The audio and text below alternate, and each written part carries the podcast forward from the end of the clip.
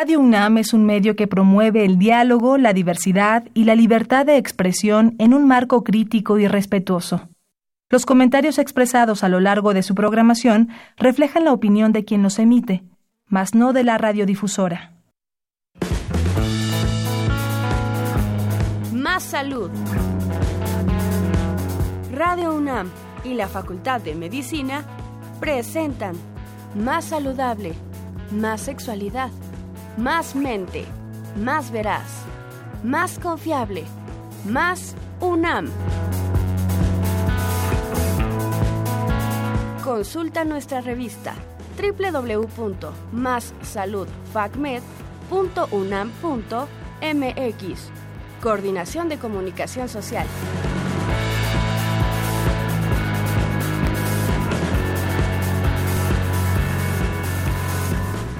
Hola, bienvenidos a su programa favorito, Más Salud. Espero que tengan una excelente tarde de primavera. Muchas gracias por sintonizarnos. Reciban un saludo de todo el equipo Radio UNAM y Facultad de Medicina que hacen posible esta transmisión. Mi nombre es Claudia García Dávila. Yo soy Paola García, mucho gusto. Son las doce de la tarde con un, con un minuto, momento justo de empezar con nuestro tema del día de hoy, que es contaminantes atmosféricos con mayor impacto en la salud pública. Se encuentra con nosotros la doctora Ana Rosa Moreno Sánchez para hablar el día de hoy de nuestro tema. Ella es bióloga egresada de la Universidad Nacional Autónoma de México. Tiene una maestría en Ciencias en Ecología Humana de la Escuela de Salud Pública de la Universidad de Texas, Desarrollo Profesional en Salud Ambiental en el sector oficial, sector académico y en los organismos internacionales.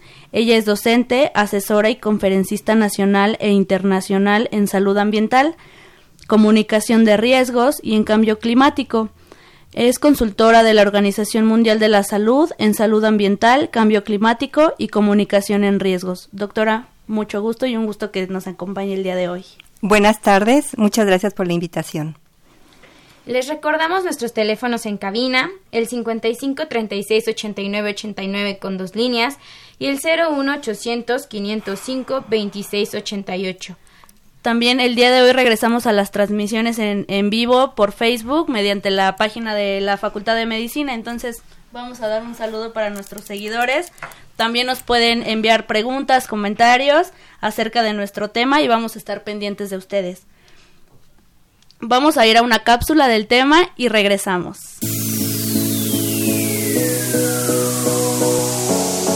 Contaminación ambiental. La contaminación del aire representa un importante riesgo medioambiental para la salud.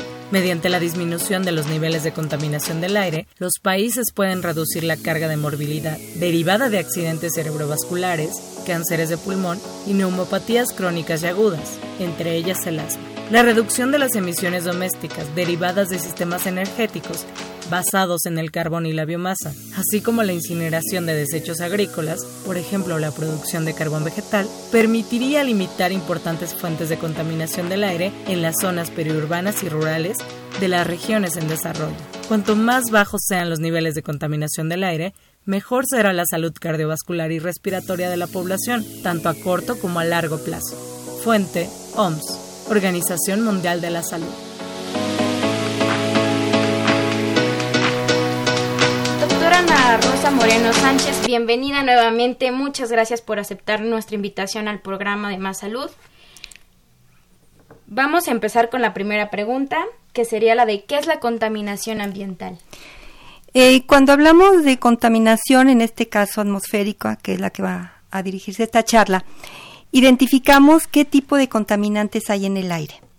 Si es un contaminante totalmente ajeno a la calidad del aire eh, que puede haber en un bosque, que puede haber en una zona eh, de, rural en donde el medio ambiente está intacto, entonces hay contaminación por ese tipo de sustancia, por ejemplo, plomo en aire.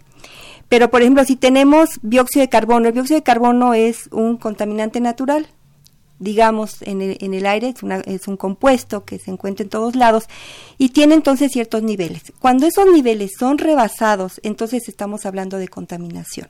De tal manera que podemos tener una gran diversidad de sustancias, de gases que de, se identifican en la atmósfera y que producen esta contaminación que puede ser muy grave. Por ejemplo, la Organización Mundial de la Salud reportó que el dos por ciento de toda la gente que habita en este planeta inhala aire que no es saludable, lo cual es un, dan, es un dato verdaderamente impactante. Esta contaminación a nivel mundial también mata a siete millones de personas cada año, pero además reduce las expectativas de vida. ¿Qué significa esto? Si una persona nace en un determinado año, pierde un número de años, ¿no? Eso quiere decir que reduce su eh, expectativa de vida. Por ejemplo, en Rusia eh, se disminuye nueve meses y en Egipto casi dos años. ¿Qué quiere decir? Que la calidad del aire en Egipto es muchísimo peor que la de Rusia.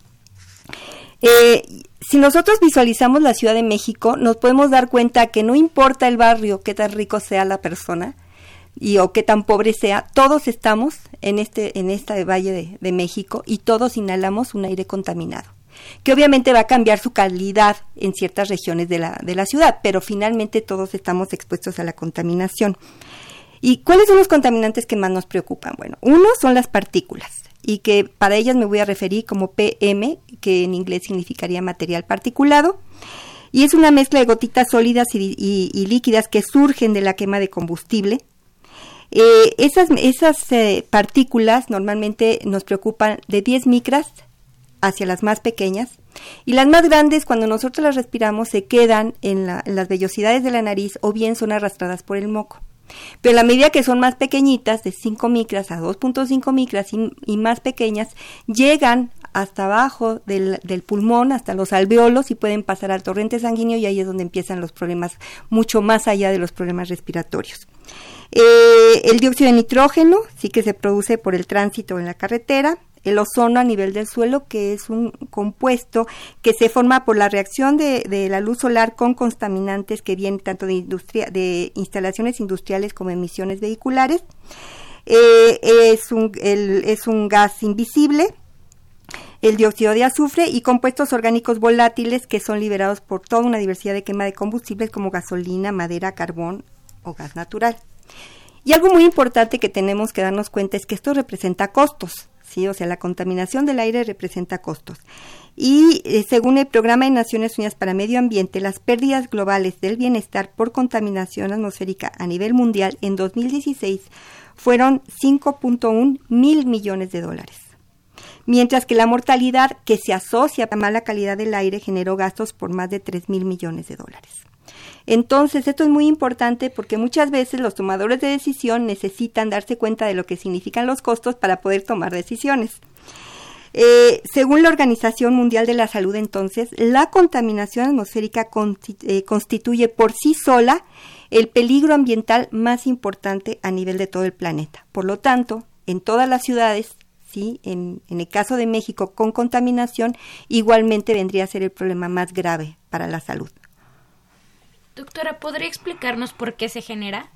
Eh, básicamente tendríamos dos fuentes, o sea, dos orígenes de la de la contaminación atmosférica. Una, la que es el origen natural, que está dado por incendios forestales y bien por erupciones volcánicas.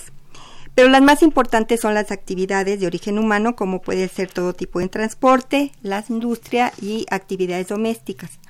Por ejemplo, las fuentes móviles, o sea, lo que son todos los vehículos en la Ciudad de México, en la zona metropolitana de la Ciudad de México, que comprende tanto la ciudad como dieciocho municipios del Estado de México, se calculó en dos mil quince más de nueve punto cinco millones de unidades motorizadas en circulación, de las cuales siete punto dos millones fueron autos de tipo particular. Y entonces también tenemos algo que vale la pena considerar, lo que serían las actividades domésticas en interiores, ¿sí? O sea, lo que hacemos en las casas o lo que hacemos en, en empresas que no tienen, que no son industria, ¿no? Eh, es, esto es por resultado de los procesos de combustión para calefacción y cocina, como fogón abierto, chimeneas y hornos, que también producen contaminación, por supuesto en mucho menor grado. Las relacionadas con actividad o presencia humana, como tabaquismo, agentes biológicos, productos químicos. O sea, si algún día hacemos el ejercicio de la cantidad de productos químicos que tenemos en casa y leemos las etiquetas, nos vamos a quedar verdaderamente asombrados.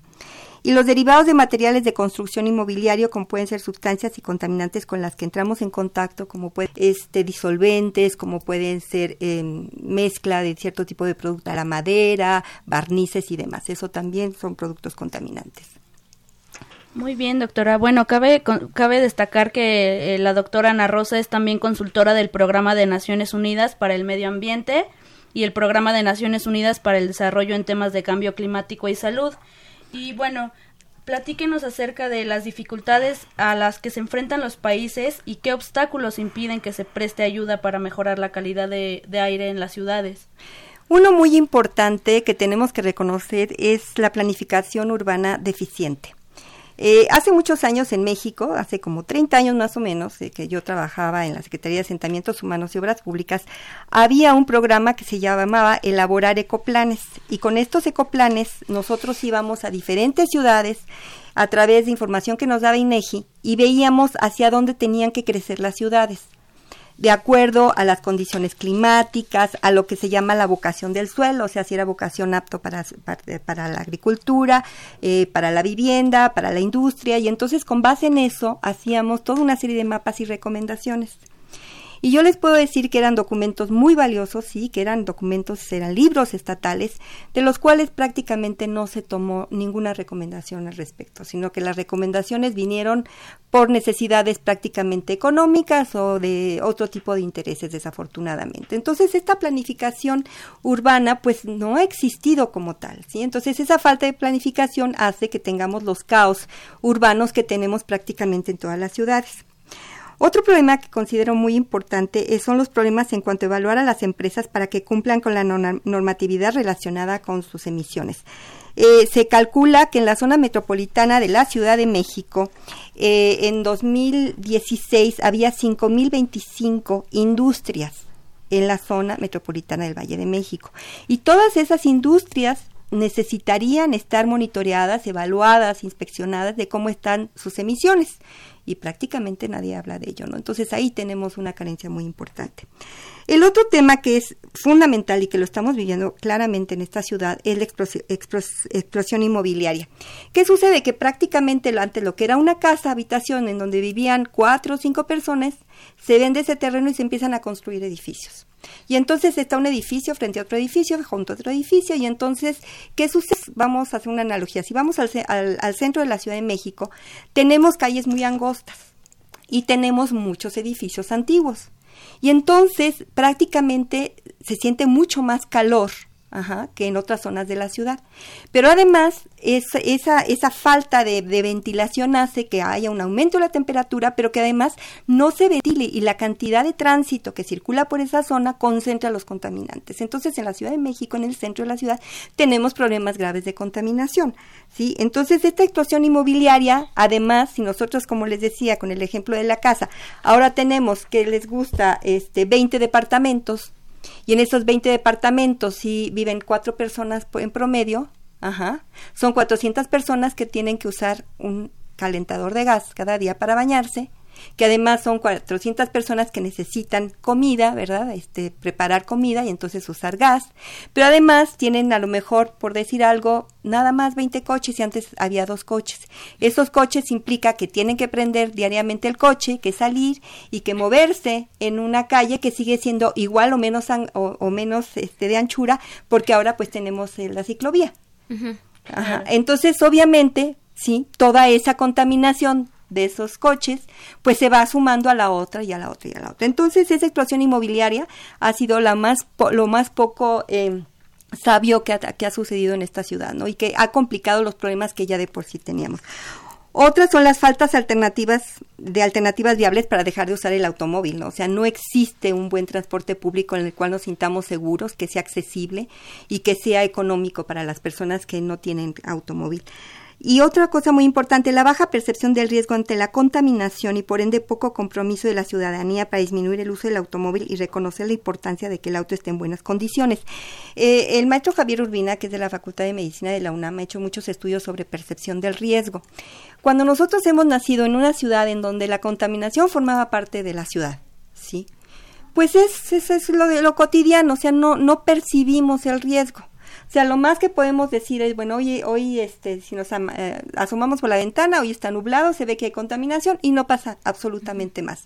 Entonces, esa falta de percepción hace que muchas personas que estén en riesgo, que son la parte de vulnerabilidad que la voy a mencionar más, eh, más tarde, pues obviamente el riesgo se incremente, porque si nosotros no cuidamos a las personas que son vulnerables a la contaminación, sí, porque la contaminación forma parte de nuestro entorno cotidiano, pues entonces no hay una forma de protegerlos. Falta de compromiso institucional para que el transporte oficial cumpla con el control de emisiones. Todos hemos visto, sí, de este, eh, vehículos oficiales, eh, camiones de basura y de otro tipo, ¿verdad?, que emiten grandes con, este, cantidades de contaminación. Yo quisiera saber cada cuándo se verifican y dónde se verifican, ¿verdad?, porque eso sería importante. Otro tema que para mí es muy, muy grave es la falta de reglamento para optimizar el, trans, el tránsito, el transporte comercial, para que no transite en horas pico y cumpla con el reglamento de tránsito. Lo mismo, o sea, cuan, ¿cuántas veces hemos visto que estos camiones que reparten refrescos, que reparten papitas, que reparten pan, este, verifiquen? Nunca. Pues nunca, ¿no? Este, y además, eh, si nosotros vamos a ciudades de, de países desarrollados, igual tienen estos productos, pero jamás vemos estos camiones. Uh-huh. Y si no los vemos es porque toda la mercancía se entrega en la noche. De tal manera que no tenemos en la Colonia del Valle, ¿no?, eh, por decir algo, una calle en San Francisco, en Adolfo Prieto, este, cuatro camiones que entregan mercancía a las dos de la tarde cuando el tránsito es un horror, ¿no? Entonces, ¿por qué? Pues porque estos camiones en otras en otros países tienen horarios que son muy estrictos para esto. Y esto se podría hacer. Y se podría hacer porque finalmente es un problema, la contaminación atmosférica es un problema de todos, no nada más de las personas que tenemos automóvil. Todos tendríamos que participar. ¿Implica costos? Claro, implica costos. Pero todos tenemos que poner nuestro granito para poder solucionar esto. Y entonces... La, la otra sería pues este, esta obligatoriedad, ¿no?, de que el transporte comercial verdaderamente pase las verificaciones junto con el transporte oficial. Claro, y bueno, esto que nos que nos menciona, ¿cómo pueden los gobiernos locales utilizar eh, la información de la base de datos que tengan, por ejemplo, instituciones como la O M S o como al, algunos otros fuentes de información para ayudar a mejorar la calidad del aire? Eh, la calidad del aire tiene que ser evaluada eh, totalmente en las ciudades que corresponde, de forma local. Para esto tenemos sistemas de monitoreo y esto tiene que ver con cualquier problema de salud ambiental. Para que nosotros podamos tener eh, una, una relación, una evaluación de un efecto, tenemos saber, que saber qué pasa con la calidad ambiental que estamos evaluando, ya sea agua, aire. Se instaló el sistema de monitoreo eh, atmosférico en la Ciudad de México y las principales ciudades del país lo tienen. Entonces, este sistema de monitoreo nos permite, y todos lo sabemos, al, al final voy a hablar de una aplicación, eh, conocer en tiempo real cómo está la calidad del aire. Entonces, esa información debe ser fundamental para que nosotros la asociemos con salud. Y ahorita vamos en un momento a hablar, ¿no?, que exactamente qué vamos a asociar con salud para saber si en un momento dado, como pues ha sucedido anteriormente, tenemos una, una etapa de contingencia y tenemos que tomar ciertas medidas. Pero no solamente son las medidas, sino a nosotros nos interesa la salud, tenemos que ver cómo protegemos la salud de las personas vulnerables. Entonces, este monitoreo nos puede ir diciendo, ¿sí?, cómo están los contaminantes que se miden. Y esto es muy importante, y esto lo hemos discutido en Naciones Unidas durante mucho tiempo. No estamos hablando de dióxido de azufre solito, no estamos hablando de monóxido de carbono solito, no estamos hablando de ozono solito. Estamos hablando de unas me- de mezclas de contaminantes. Entonces podemos decir, sí, pero todos los contaminantes están en la norma de la de, de, que tiene la Ciudad de México, podríamos decir. Pero cuando sumamos todos los contaminantes, es muy probable que los efectos efectos en salud sean diferentes. También otra cosa que es muy dif- muy di- difícil de evaluar, nosotros, por ejemplo, alguien puede vivir en la zona norte y entonces llega a su casa a las diez de la noche y sale a lo mejor a las siete de la mañana. Eh, ¿Qué quiere decir? Que pasó un número de horas en esa zona con una cierta contaminación, pero después toma su coche y maneja hora y media hacia el sur y durante el trayecto la calidad del aire que va respirando es diferente y cuando llega a su trabajo, Ajá, que a lo mejor es el sur de la ciudad en donde tenemos mucho ozono, se encuentra con otra calidad del aire. Entonces, ¿cómo vamos a decir qué calidad del aire fue la que le enfermó? Si tienen diferentes calidades del aire conforme va moviéndose de la ciudad. Entonces, esa es una de las complicaciones que tenemos muchas veces para poder tener precisión en los efectos en salud. Entonces, de alguna manera, estas bases de datos uni- unidas a la parte de salud y que podamos identificar efectos nos ayudan a decir esta norma que tenemos si no está funcionando. Ahora, la norma es un buen deseo, es como una carta a Santa Claus, uh-huh. ¿sí? Que decimos, no, es que esta norma no es obviamente la de la Organización Mundial de la Salud, porque son mucho más restrictivas, pero es una norma que va a proteger a la salud de la gente, y eso no necesariamente sucede. Conforme vamos teniendo más información, nos damos cuenta que necesitamos más restricción, o sea, que sea, sea norma más estricta. Pero al bajar la norma, se compromete el gobierno a cumplir esa norma. Pero para que se cumpla esa norma necesita instrumentar toda una serie de medidas que no son fáciles. Sí, y bueno, relacionado a toda esta situación que nos mencionaba de, de las normas, que a, algunas existen y algunas que deberían aplicarse a lo mejor de manera igualitaria para todos, como los camiones de basura o el transporte público, que a lo mejor ni, nunca los hemos visto verificando. Entonces, ¿usted de qué manera disminuiría la cantidad este de la contaminación ambiental si los automóviles que circulan en ciudades grandes fuera menor? Eh, bueno, yo creo que para poder reducir la, la carga de morbilidad y, y el sufrimiento de las personas y las enfermedades, ¿no?, que son muy diversas, habría que, que tener varias vertientes. Una es la industria. Teníamos, tendríamos que promover tecnologías limpias que reduzcan las emisiones de chimeneas industriales, mejorar la gestión de desechos urbanos, incluida la captura, por ejemplo, del gas metano. Sí, ahora en, estos, estos se tiene en Monterrey, ¿no? Los grandes este, basureros, ¿no? Lo que hacen es instalan una, una, este, una que simplemente se instala un proceso en el cual se, la, las, las emisiones se transforman en biogás. Y ese biogás, pues, que es metano, sí, acaba siendo un combustible. Eh, otro que es la energía, que es garantizar el acceso a soluciones de energía doméstica limpia y asequible para cocinar, calentar e iluminar. Ahorita ya tenemos muchas alternativas. Ya podemos ver paneles solares, ¿no?, para las, eh, para la, las lámparas en la calle. Entonces, esto tiene que seguirse dando. El transporte es muy importante. Es cambiar a sistemas limpios de generación de energía, priorizar las redes de tránsito urbano, a pie y en bicicleta, en ciudades, así como el transporte interurbano urbano de, de pasajeros y mercancías y por ferrocarril. Eh, debe haber combustibles con un bajo contenido de azufre y regular las emisiones sucias y prohe- prohibir definitivamente los vehículos contaminantes. No, y no importa que no sean de esta ciudad, porque muchas veces podemos ver las placas de un automóvil que es de otra ciudad y contamina, que es un horror y nadie lo toca, ¿no? no también uh-huh. estos deberían claro. de tener este de, toda una en serie de, de restricciones. La planificación urbana, que es el control del desarrollo inmobiliario, como hace un rato decía, mejorar la eficiencia energética de los edificios y hacer que las ciudades sean más verdes y compactos, que sean más eficientes energéticamente. Yo creo que hay muchas alternativas. Yo creo que estos nuevos edificios deberían de estar buscando precisamente este tipo de tecnología para disminuir la contaminación. Eh, una generación de energía que pudiera ser como energía solar, eólica o hidroeléctrica, hay muchas alternativas. La gestión de residuos municipales, tenemos que luchar porque tanto las empresas no tengan tantos empaques que acaben siendo basura, como que nosotros como ciudadanos tratemos de reducir este nuestra emisión de basura, eh, que se haya, que se promueva el reciclaje, la reutilización y pro- reprocesamiento de residuos. Hay muchos esfuerzos, pero no acaban siendo esfuerzos individuales. Eso tendría que ser programas institucionales que realmente nos invitaran o forzaran a que esto se diera. El sector salud obviamente necesita trabajar muchísimo, o sea, si en un momento dado tenemos un sector salud que trabaja cercanamente con el sector de medio ambiente y se da cuenta de cómo están las emisiones de contaminación, se le dice, ¿sabes qué, sector salud? Tienes que estar atento porque en un momento dado puedes tener más consultas, sí, de primer contacto, ¿no?, lo que sería centros de salud, este, por problemas respiratorios, o bien pueden llegar a urgencias, este, pacientes uh-huh. que tienen, pueden tener problemas cardiovasculares, problemas respiratorios graves, por la contaminación. Entonces, el sector salud tiene que tener todas las instalaciones hospitalarias listas para poder recibir a estas personas con todos los recursos que necesitan para su atención. Muy bien. Eh, ¿Podría explicarle a la gente que nos escucha qué es la energía eólica? La energía eólica, perdón, es la energía que se da por el viento. Ah, sí, bien. Son todos estos molinos de viento que de repente ustedes ven y que se han instalado en muchas zonas rurales de México y que ahorita están por instalarse en la zona de La Ventosa.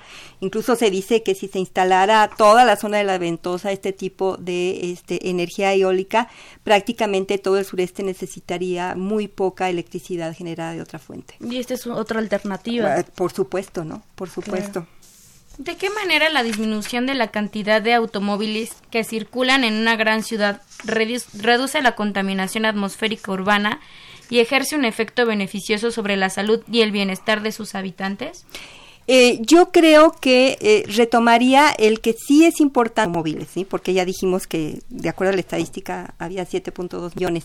En la medida que nosotros eh, en principio seamos responsables de verificar, ¿no? O sea, creo que ahora esta verificación está siendo más estricta, por un lado. Por otro lado, que estemos conscientes de que si hay una mala combustión en nuestro automóvil, para que tenga una buena combustión, eso incluso va a tener mejoras en la en, en, en el costo de la gasolina, este por un lado. Por otro lado, también hacer un esfuerzo para que en la medida posible se trate de, de tener automóviles no tan viejos, ¿no? O sea, para, para que estos automóviles no contaminen tanto y ante restricciones por, por este contingencias no se vean afectados en la circulación. También es importante eh, tener eh, tener la posibilidad de tener eh, eh, vehículos híbridos, sí, vehículos híbridos que permitan, eh, pues obviamente tener eh, una un, una disminución de forma importante en emisiones. Esto sí, muchas veces se necesitaría apoyos tal vez institucionales que permitan tener este créditos blandos, ¿no? Para poder comprar este tipo de automóviles. Eh, pero una cosa también muy importante es el uso de las camionetas. O sea, yo por mi trabajo, pues tengo oportunidad de andar en muchos lugares, y en, yo en las ciudades de América Latina y en muchas otras partes que he andado, no veo uno camionetas.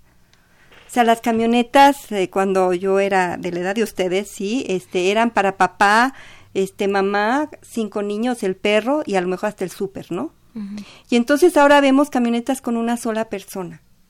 Y entonces es un gasto absurdo por un lado, pero además del espacio que ocupa, en, o sea, si nosotros ponemos en una calle veinte coches pequeños y ponemos veinte camionetas, nos damos cuenta la cantidad de espacio que, que están usando, y eso es uno, es uno de los problemas que impiden el tránsito vehicular. Entonces hay toda una serie de elementos que se tendrían que considerar como una estrategia de política pública. Muy bien, bueno, les sigo compartiendo a todo nuestro público que nos escucha el currículum de la doctora Ana Rosa Moreno Sánchez.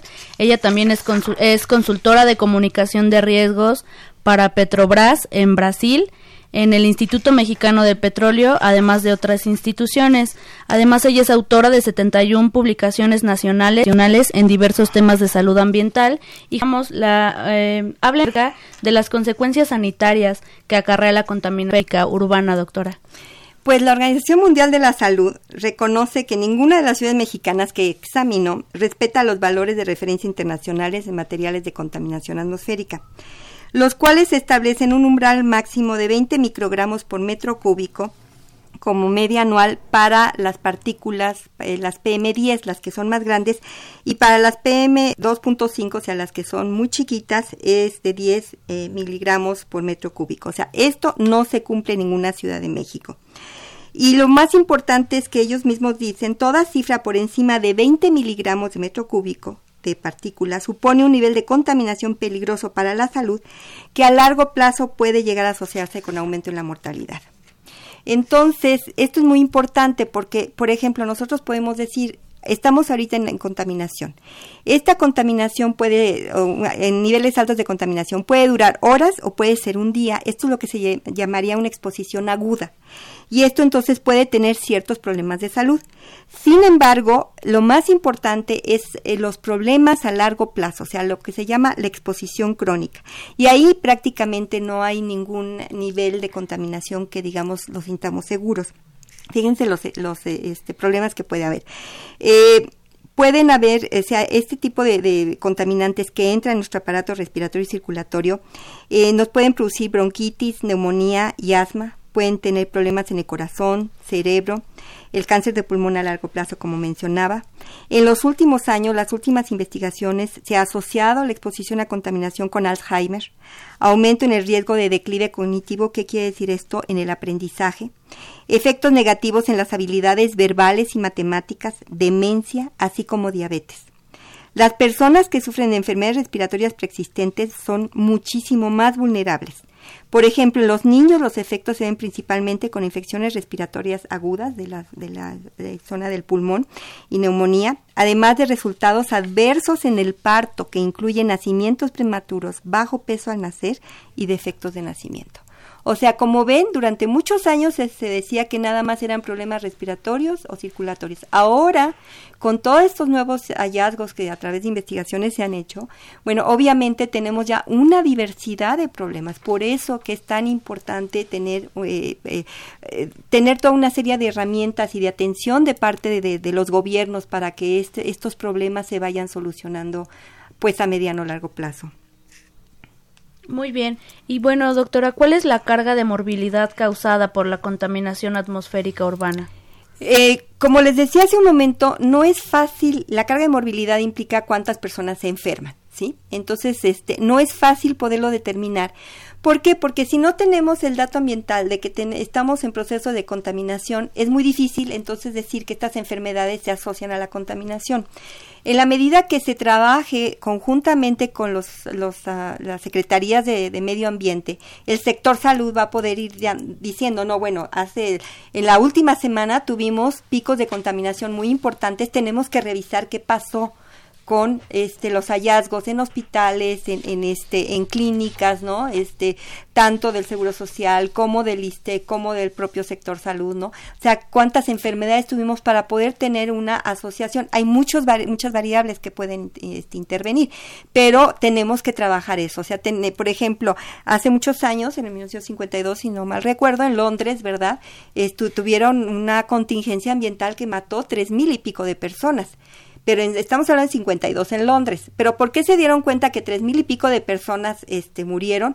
Porque obviamente tenían una evaluación de calidad del aire y porque además tenían una evaluación de cuántas personas tenían que esperar en función de fallecimientos de acuerdo a sus bases de datos. Por ejemplo, se puede decir que el día de hoy, ¿no? Este, esperaríamos a lo mejor... voy a inventar que murieran, por decir algo, cuatro mil personas en la Ciudad de México por problemas respiratorios. Pero si hoy murieran ocho mil, dirían, ¿qué pasó? Uh-huh, Estaríamos claro. esperando cuatro mil. Lo mismo pasó en Londres. Bueno, ese, ese solo episodio en Londres fue suficiente para que hicieran un total control de la contaminación y en pocos años Londres dejará de tener problemas de contaminación atmosférica. Entonces, aquí básicamente, este, pues sí tendríamos que, que ver, ¿no? Cómo están los ex- excesos de qué contaminantes cada día para poder tener una idea de que eso es lo que propicia, esa exposición, esos contaminantes es lo que propicia las enfermedades. Claro, perfecto.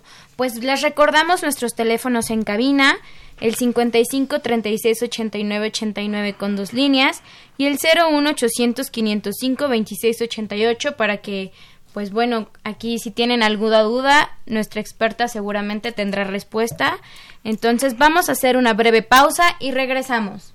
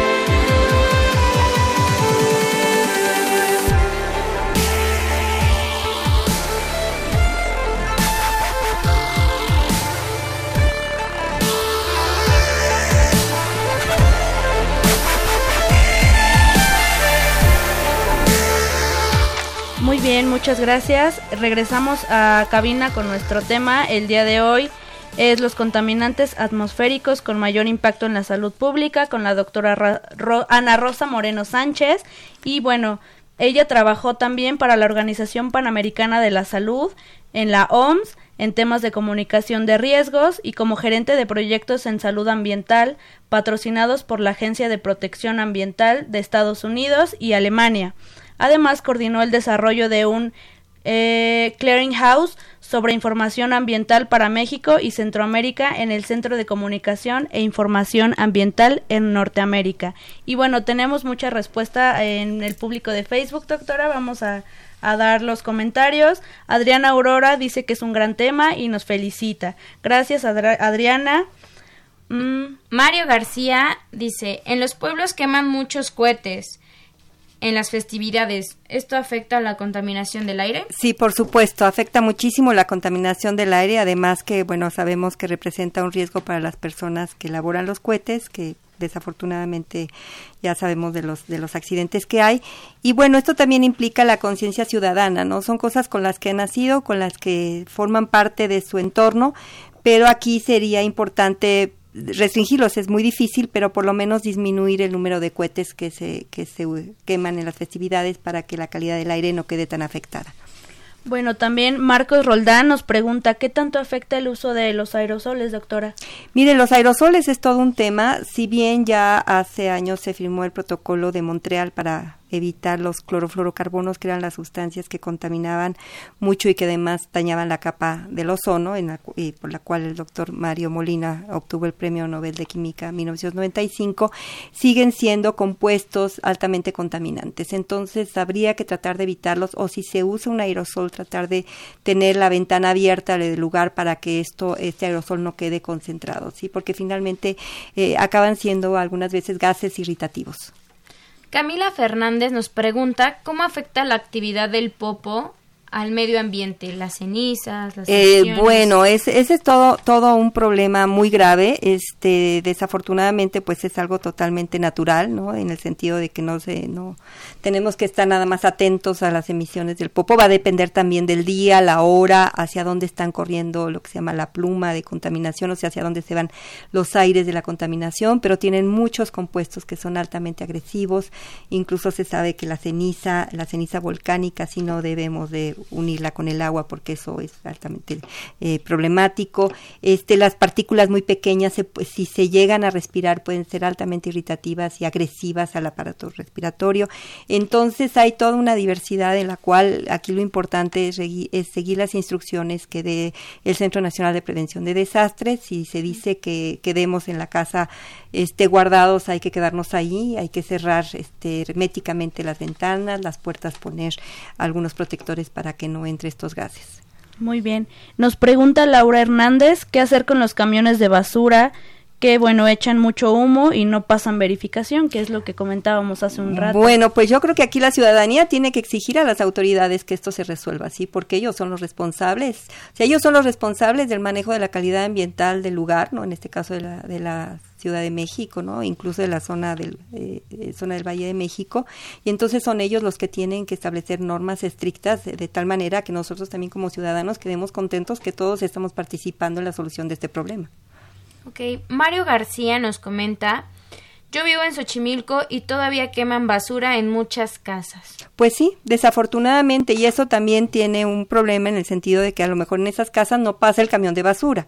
Sí, entonces estas personas pues no tienen otra opción más que quemarlas, y quemarlas tampoco es saludable, ¿no? Porque es tanquísimo, y si lo queman afuera de su casa, pues así que los primeros que están expuestos a, a estos humos son la, ellos, son la, es la familia que vive ahí.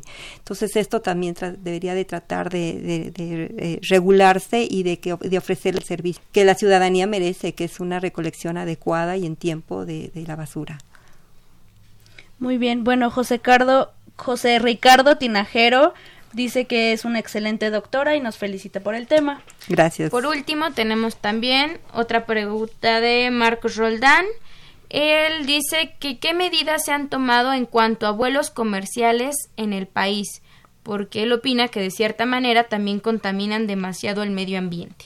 Eh, bueno, en la medida que, que este que el avión está está volando, bueno, son de, de, más de diez mil pies de altura, no más de tres kilómetros de altura, eh, realmente no es tan tan grave la contaminación. El problema son los despegues y los aterrizajes, ¿sí? Que ahí sí hay emisiones. Y bueno, pues este nosotros estamos en la Ciudad de México ahora con un prospecto que pues no sabemos cómo va a funcionar. Entonces, uh, eh, pe- pero es una fuente más de contaminación, pero al, al menos lo que yo de lo que yo he leído no se considera tan importante como las otras. Ok, pues muchas gracias a todos por sus comentarios, por las llamadas que hemos recibido. Vamos a continuar con nuestra con nuestro tema, con nuestra especialista. Eh, bueno, también quiero compartirles que la doctora coordinó el Programa de Salud Ambiental en la Fundación México-Estados Unidos para la Ciencia. Eh, ha sido miembro del panel intergubernamental de expertos en cambio climático de Naciones Unidas desde mil novecientos noventa y cinco. Esta organización eh, compartió con el señor Al Gore el galardón del Premio Nobel de la Paz en el dos mil siete. Y bueno, eh, tiene una participación en el segundo, tercer, cuarto y quinto informe de evaluación de, eh, de evaluación. Ella es coautora de diversos capítulos de los informes de perspectivas del medio ambiente mundial, eh, geoglobal, geoamérica latina y el Caribe. Y bueno, siguiendo con las preguntas, doctora, ¿cuáles son los efectos sobre la salud de la exposición a corto y largo plazo de la contaminación atmosférica urbana? Bueno, habíamos señalado que básicamente podríamos este, asociarlos con lo que se llama la exposición aguda. Ahí tendríamos un aumento en la mortalidad diaria, un número también de un mayor número de ingresos hospitalarios, eh, mayor número de consultas de urgencias, consultas médicas, ausentismo laboral, ausentismo escolar. Eh, mayores síntomas agudos como las sibilancias, que es el sonido del pecho cuando se respira, tos, producción de flema y también mayor irritación de los ojos, nariz y garganta. Esto es cuando tenemos un episodio grave de contaminación, por ejemplo una contingencia, pero a largo plazo, lo que se llama una exposición crónica, tendríamos una mayor mortalidad por afecciones respiratorias y cardiovasculares, mayor número de enfermedades respiratorias crónicas como asma, enfermedad eh, pulmonar obstructiva crónica, eh, mayor número de enfermedades cardíacas, enfermedades del hígado, daños neurológicos, y un mayor número de cambios crónicos en la función fisiológica, y también se presenta el cáncer de pulmón. En dos mil trece, la Agencia Internacional de Investigación del Cáncer de la Organización Mundial de la Salud este, declaró que la contaminación del aire era carcinogénica, o sea que producía cáncer a largo plazo. Entonces, este es un tema muy importante. También hace como unos eh, dos años, una revista internacional eh, inglesa publicó un estudio en donde se hizo una evaluación patológica de cerebros de personas que habían vivido en la Ciudad de México y en una zona de Inglaterra, y se encontró metales pesados en el cerebro. Wow. Lo cual obviamente podría, en un, me imagino, a largo plazo hacer estudios precisamente para identificar los daños neurológicos que hace un rato estábamos mencionando, ¿no? Que podría ser una, una beta de investigación muy interesante. Y entonces, algo que es importante decir, dice, las, enfer- las principales eh, enfermedades que son pulmonares, cardíacas y en menor proporción enfermedades cerebrovasculares que se asocian a la contaminación atmosférica. Si quitáramos esta contaminación, este tipo de enfermedades, se redu- esta, estas muertes se evitarían en un ochenta por ciento. O sea, ahí nos damos cuenta de la importancia de la contaminación, ¿sí? O sea, simplemente eh, esas enfermedades, esas esas muertes no se presentarían. Claro, es un es un gran porcentaje. ¿Y cómo está respondiendo la Organización Mundial de la Salud a los efectos de la contaminación atmosférica urbana sobre la salud humana? Todas estas repercusiones que nos platica, doctora. Eh, bueno, una de las cosas que hace la O M S es elaborar normas a partir de investigaciones internacionales. Por ejemplo, este, lo que mencionaba hace un rato, ¿no?, de la Agencia Internacional de Investigación del Cáncer, este, pero también las normas relacionadas con calidad del aire específica, con todos los contaminantes. Ellos dan, van, van constantemente este, mejorando estas normas. Ellos reúnen ex, a expertos, ¿no?, que, que investigadores que tienen trabajando años en el tema, los juntan y les dicen, bueno, aquí, así, aquí estamos. ¿Qué nuevos hallazgos hay para que esto nos sirva para mejorar las normas, o sea, hacerlas más restrictivas? También asesora a los gobiernos para promover acciones que protejan la salud de la población ante la contaminación del aire, y de forma muy importante publica mucha información de la cual nosotros, este, pues los que trabajamos el tema, nos valemos para hacer, pues, este, promover más investigaciones, este, promover comunicación de riesgos como lo que estamos haciendo en este momento, que la ciudadanía se entere de los problemas que significa la contaminación del aire, y que los gobiernos también respondan precisamente para que se mejore la calidad de ambiental eh, de las poblaciones urbanas principalmente. La O M S sostiene que reducir las cifras promedio de contaminación atmosférica urbana en un sitio determinado puede lograr una disminución considerable de la mortalidad a largo plazo. ¿Esto es verdad? Eh, es verdad, pero obviamente si estamos hablando de largo plazo, eh, eh, implica que ya los gobiernos deberían tener una respuesta totalmente comprometida y activa para esto. Eh, y esta respuesta debe ser a nivel federal, ¿sí? Y federal pasa a la par- a las zonas estatales, perdón, y de las zonas estatales ir a las ciudades, ¿no? A, la, a las zonas particulares. Se requiere, como hace un rato decía, fortalecer la vigilancia epidemiológica. ¿Qué quiere decir esto? Que sepamos quién se enferma de qué, de quién se muere de qué, en el lugar, en el día, eh, en, en las enfermedades asociadas a la contaminación atmosférica y su asociación con los datos que nos da el monitoreo de la calidad del aire.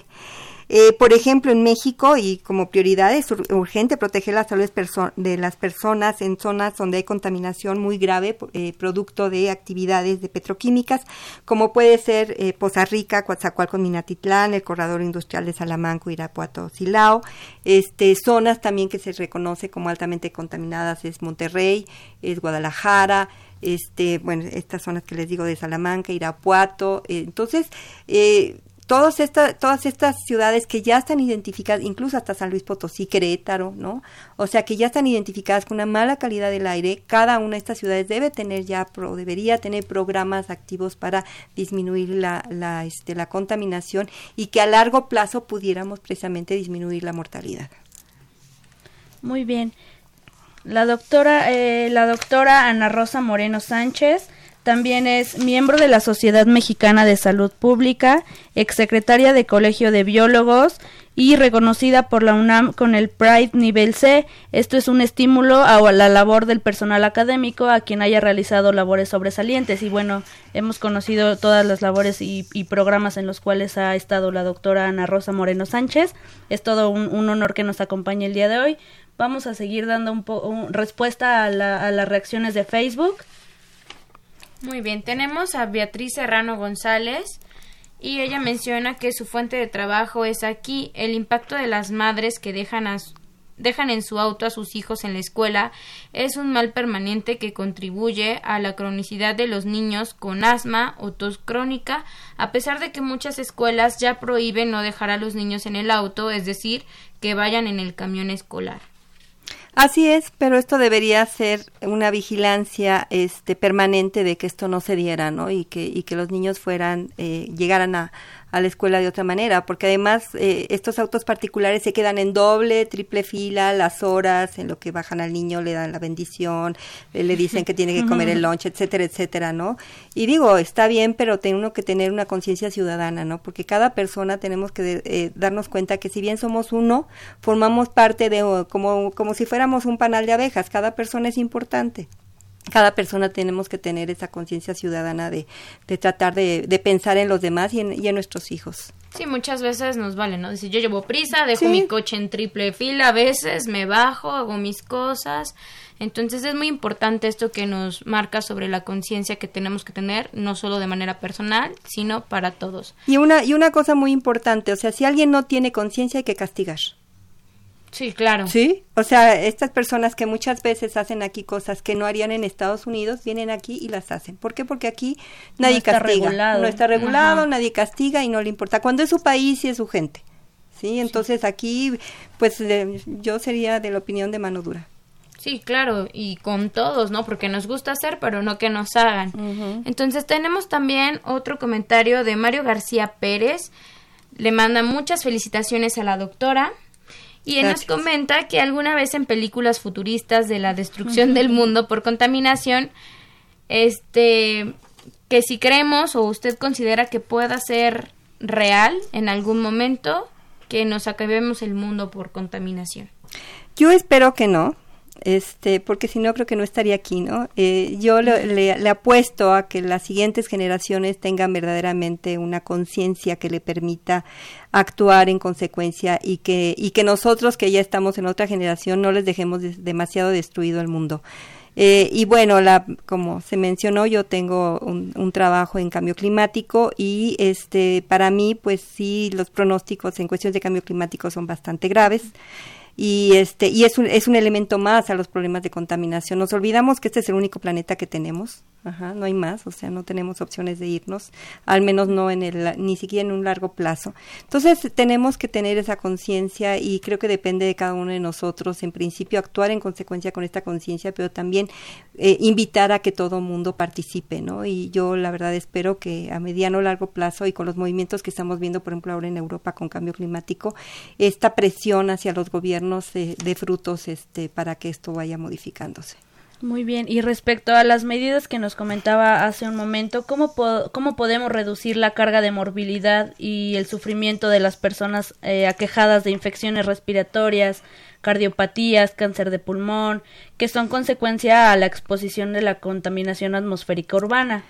Eh, bueno, mencioné ya lo que lo que podría hacer los gobiernos, sí, lo que po- se podría exigir a las industrias, pero una parte muy importante que tiene relación con el comentario anterior es que cuál es la recomendación a la ciudadanía. Eh, bueno, yo creo que una de las importantes es, como decía hace un rato, ¿no?, las revisiones de los vehículos, ser responsables de nuestros vehículos, eh, evitar queme, quemar basura y llantas, así como el uso de cohetes artificiales. O sea, yo sí les digo, y lo que les digo a mis alumnos, si no tienen necesidad de salir el primero de enero de cada año de su casa, no salgan. La calidad del aire es el día que tiene concentraciones muy, muy superiores y altamente dañinas para todo mundo, ¿no? Para las pers- para los niños, para las personas que tienen problemas crónicos respiratorios, para los ancianos. ¿Por qué? Por la cantidad de cohetes y por la cantidad de llantas que se coman, que se queman. Entonces, es, hay una invitación para que esto verdaderamente sea una práctica que se elimine. Cuidar los bosques, no provocar incendios, no destruir las zonas verdes de la ciudad. Evitar el uso de pinturas, aceite y disolventes en días de alta concentración en ozono, en lugares que donde no están bien ventilados. Evitar el consumo del tabaco por salud personal y por salud de las personas que son nuestras familias, calentador del agua fuera del hogar, eh, chimeneas limpias para el buen flujo de humo. O sea, son toda una serie de recomendaciones este, para poder evitar esta exposición tan dañina. ¿Qué medidas se han adoptado en las ciudades para prevenir los efectos de la contaminación atmosférica sobre la salud? Bueno, en muchas ciudades obviamente ha sido formular políticas y estrategias de la calidad del aire, como hace un rato decía, a nivel regional, nacional y local, para lograr que se cumplan las directrices de la Organización Mundial de la Salud, invertir en las redes de monitoreo de, cali- de calidad del aire, de sistemas de evaluación, capacidad institucional, divulgación de información al público, para generar precisamente las deficiencias en, en faltas de capacidad, fortalecer el sector salud para que tenga esa capacidad de interlocución con el sector ambiental, de tal manera que eh, la discusión de salud sea la que guíe en las decisiones de calidad ambiental. Adoptar medidas a partir de la identificación de las fuentes que contribuyen más a la contaminación, reducir las emisiones procedentes de fuentes industriales y manufactureras de importancia, establecer y aplicar normas avanzadas sobre emisiones de los vehículos, promover, ya decíamos hace un rato, lo de vehículos híbridos y, y eléctricos, facilitar y promover el acceso al transporte público e infraestructura de transporte no motorizado en las ciudades, y designar y ampliar espacios verdes en zonas urbanas, pero que todos respetemos. Actualmente es profesora de la carrera del Departamento de Salud Pública de la Facultad de Medicina de la UNAM. Con toda esta experiencia que ya hemos visto que usted tiene respecto al ambiente, ¿hace algunas recomendaciones específicas para sus alumnos para tratar de hacer una mayor conciencia respecto a la contaminación ambiental? Sí, en principio yo tengo varias... Uh, Eh, varias metas con ellos. Una es que ellos se den cuenta que trabajar en salud ambiental es, van a tener muchísimo trabajo, este, bien remunerado, este, van a tener mucho impacto y que es un, es una, una gran debilidad que tenemos no solamente en México, en muchos países eh, de, del mundo. La parte de salud ambiental, el médico que trabaja en salud ambiental eh, no es muy, eh, no es, no es algo que todavía los médicos eh, sienten que es un área del conocimiento donde puedan desarrollarse. Entonces esa es una de las cosas que yo les digo a los alumnos, ¿no? Que es una, es, es un eh, abanico de posibilidades muy interesante por un lado, pero por otro lado que cuando ellos en un momento dado ya estén en su clínica cotidiana y tengan un problema de salud del cual no puedan identificar la causa, ellos piensen en una causa ambiental. Sí, es muy importante que consideren esto, porque si no se queda como quién sabe cuál es el origen de esta enfermedad, y mientras se, no se identifique la causa de exposición que causa el problema, pues esa, ese problema va a persistir. Eso por un lado. Y, y por otro lado también, que si ellos llegan a trabajar en el gobierno, en, la, en las secretarías de salud, se den cuenta de la importancia en que los médicos tienen para precisamente participar en este trabajo interdisciplinario para poder establecer medidas que protejan la salud. O sea, la calidad ambiental necesariamente tiene que estar involucrada con el sector salud para cuidar la salud de la gente. Si no, entonces, pues el, el, el, el biólogo, el ingeniero ambiental o algún otro profesional del área de medio ambiente toma sus medidas, pero no está ahí el sector salud para decir, sabes que esta medida no protege la salud. Entonces ese es un rol muy importante que debe tener. Bueno, tenemos también un comentario de Beatriz Serrano González. Eh, ya solo el hecho de vivir y trabajar aquí en la Ciudad de México es un factor de riesgo para las enfermedades respiratorias. Sí, por supuesto, sin duda. Y para todos, ¿eh? Niños, este, jóvenes, deportistas, también los deportistas, ¿eh? Los deportistas tienen que hacer caso a la contingencia, porque además el ciclista va pegado al escape del, del este, de, de los, los coches autos y de los camiones, y él respira, el ciclista por el ejercicio respira cuatro veces más, y muchas veces van con la boca abierta, entonces ni siquiera filtran por la nariz los contaminantes, entonces ellos también tienen alto riesgo. Rápidamente, porque nos está ganando el tiempo, Rutilo Luis nos comenta: nosotros los trabajadores del campo que inhalamos esporas de las de los propios granos o los fertilizantes, respecto a esto, ¿tiene alguna opinión, doctora? Eh, sí, bueno, esa es la exposición a plaguicidas, este, que es muy grave, sí, es muy muy grave. Eh, hay equipos de protección, pero también sabemos que muchas veces el equipo de protección es, es complicado, no necesariamente eh, es viable desde el punto de vista económico, pero además que muchas zonas agrícolas hace mucho calor, está, hay humedad, entonces las personas tampoco lo usan. Entonces aquí lo importante es que estén conscientes de que la exposición a plaguicidas no, no, este, no es el tema, pero es todo otro tema que habría que abordar. Uh-huh, claro. Este es un tema muy grave en las zonas agrícolas. Muchas veces yo, yo tuve oportunidad de dar una asesoría para Centroamérica, e incluso este, los niños niños, eh, o sea, cuando cuando vienen las avionetas y rocian el plaguicida, se ponen banderines en, en las zonas donde debe de bajar la avioneta más para rociar, y entonces este se ponían un, unas unas bandas, y entonces eh, los niños, cuando veían venir la avioneta, se metían corriendo a, a la zona de cultivo para recibir el rocío del plaguicida, porque les parecía muy divertido ver la panza del avión. E imagínense la exposición a los niños, ¿no? Entonces esto es algo que tiene que educarse a la gente, ¿no? En todos sentidos, para que este vaya tomando conciencia, y sí, efectivamente, pues tratar de, de ser mucho más cautos con el tipo de plaguicida y nunca mezclar eh, plaguicidas. Algunas veces dicen, mira, el amigo me dijo que hay que mezclar este plaguicida con otro porque es muy efectivo. Eso jamás se hace, porque la toxicidad puede ser muy grave y hasta mortal. Doctora, nos está comiendo el tiempo. Brevemente, ¿nos podré dar su conclusión acerca del tema, por favor? Bueno, yo creo que queda claro que las autoridades este, definitivamente tienen que prestar atención a esto. Yo, la verdad, tengo confianza en que la doctora Claudia Sheinbaum, ella forma parte del grupo que obtuvimos el Premio Nobel de, de la Paz, es, es una este, excelente académica, ¿no? Ella ha trabajado todos este, estos problemas por muchos años, la parte de energía. Yo sí considero que todo ese, ese, ese conocimiento que tenga le sirva precisamente para eh, poner nuevas políticas eh, eh, públicas, ¿no? Para el control de la contaminación atmosférica en beneficio de esta ciudadanía. Y bueno, quiero terminar nada más con esto, que, que es importante que la ciudadanía conozca. La Secretaría de Medio Ambiente de la Ciudad de México diseñó una aplicación para teléfonos inteligentes que se llama Aire.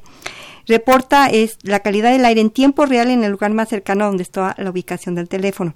Y en la página de la Secretaría también se encuentra el índice de riesgo para personas susceptibles, en donde se señalan las recomendaciones para las personas vulnerables, que ya las señalamos, tanto el día que corre como el siguiente. Por ejemplo, hoy me metí temprano y el índice es cinco, y las recomendaciones son: considera reducir o reprogramar las actividades que requieren esfuerzo físico al aire libre si presentan síntomas. Los niños, adultos mayores, mujeres embarazadas y las personas con enfermedades respiratorias y cardiovasculares presentan mayor riesgo. Además, se incluyen mapas de concentraciones de P M diez, P M dos punto cinco y ozono, el índice de radiación ultravioleta, así como la meteorología, así que los invito a que aplicación. Muchísimas gracias, doctora. Muchas gracias por su participación en nuestro programa. Estuvo con nosotros la doctora Ana Rosa Moreno Sánchez. Yo soy Claudia García García Dávila. Yo soy Paola García González. Muchas gracias por sintonizarnos. Hasta la próxima. Esta fue una coproducción de la Facultad de Medicina y Radio UNAM, a nombre del doctor Germán Fajardo Dolci, director de la Facultad de Medicina, secretaria general, doctora Irene Durante Montiel, coordinadora de comunicación social, licenciada Karen Corona Menes. En la producción, Erika Lamilla Santos. Voz de nuestras cápsulas, Andrea Candy. En los controles, Socorro Montes. Gracias y que tengan una excelente tarde. Radio UNAM y la Facultad de Medicina presentaron Más Salud. Consulta nuestra revista doble u doble u doble u punto más salud facmed punto unam punto mx. Coordinación de Comunicación Social. Más UNAM.